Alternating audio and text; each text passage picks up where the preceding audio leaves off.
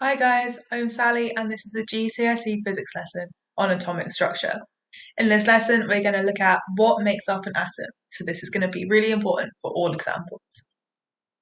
An atom consists of a small, positively charged nucleus surrounded by some negatively charged electrons. The radius of an atom is about 1 times 10 to the power of minus 10 meters.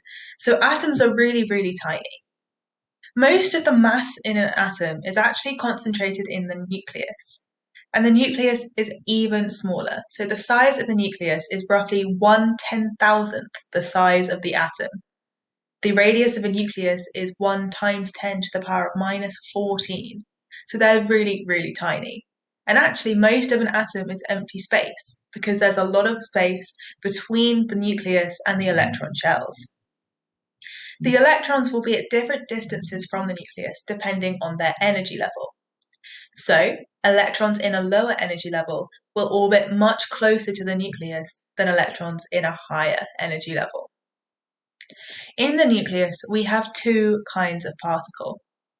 We have protons, which are particles that have a, a relative charge of plus 1.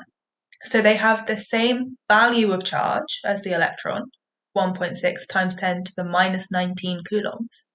But whereas electrons have a negative charge, protons have a positive charge. And protons are a really important part of the nucleus because the protons tell us what atom we have.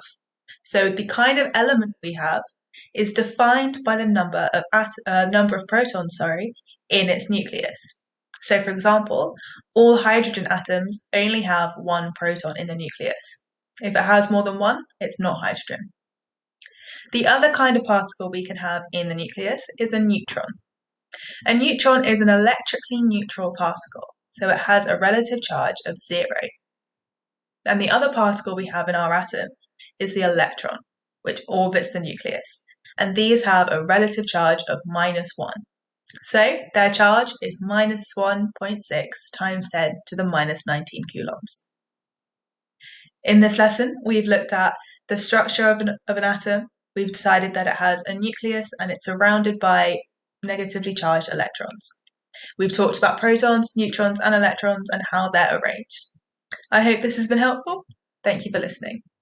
Hey everyone, thanks for taking the time to listen to this episode. I hope it was useful for your learning. Make sure you consolidate your knowledge by clicking the link in the bio to be taken to the free online course. Good luck with your studies!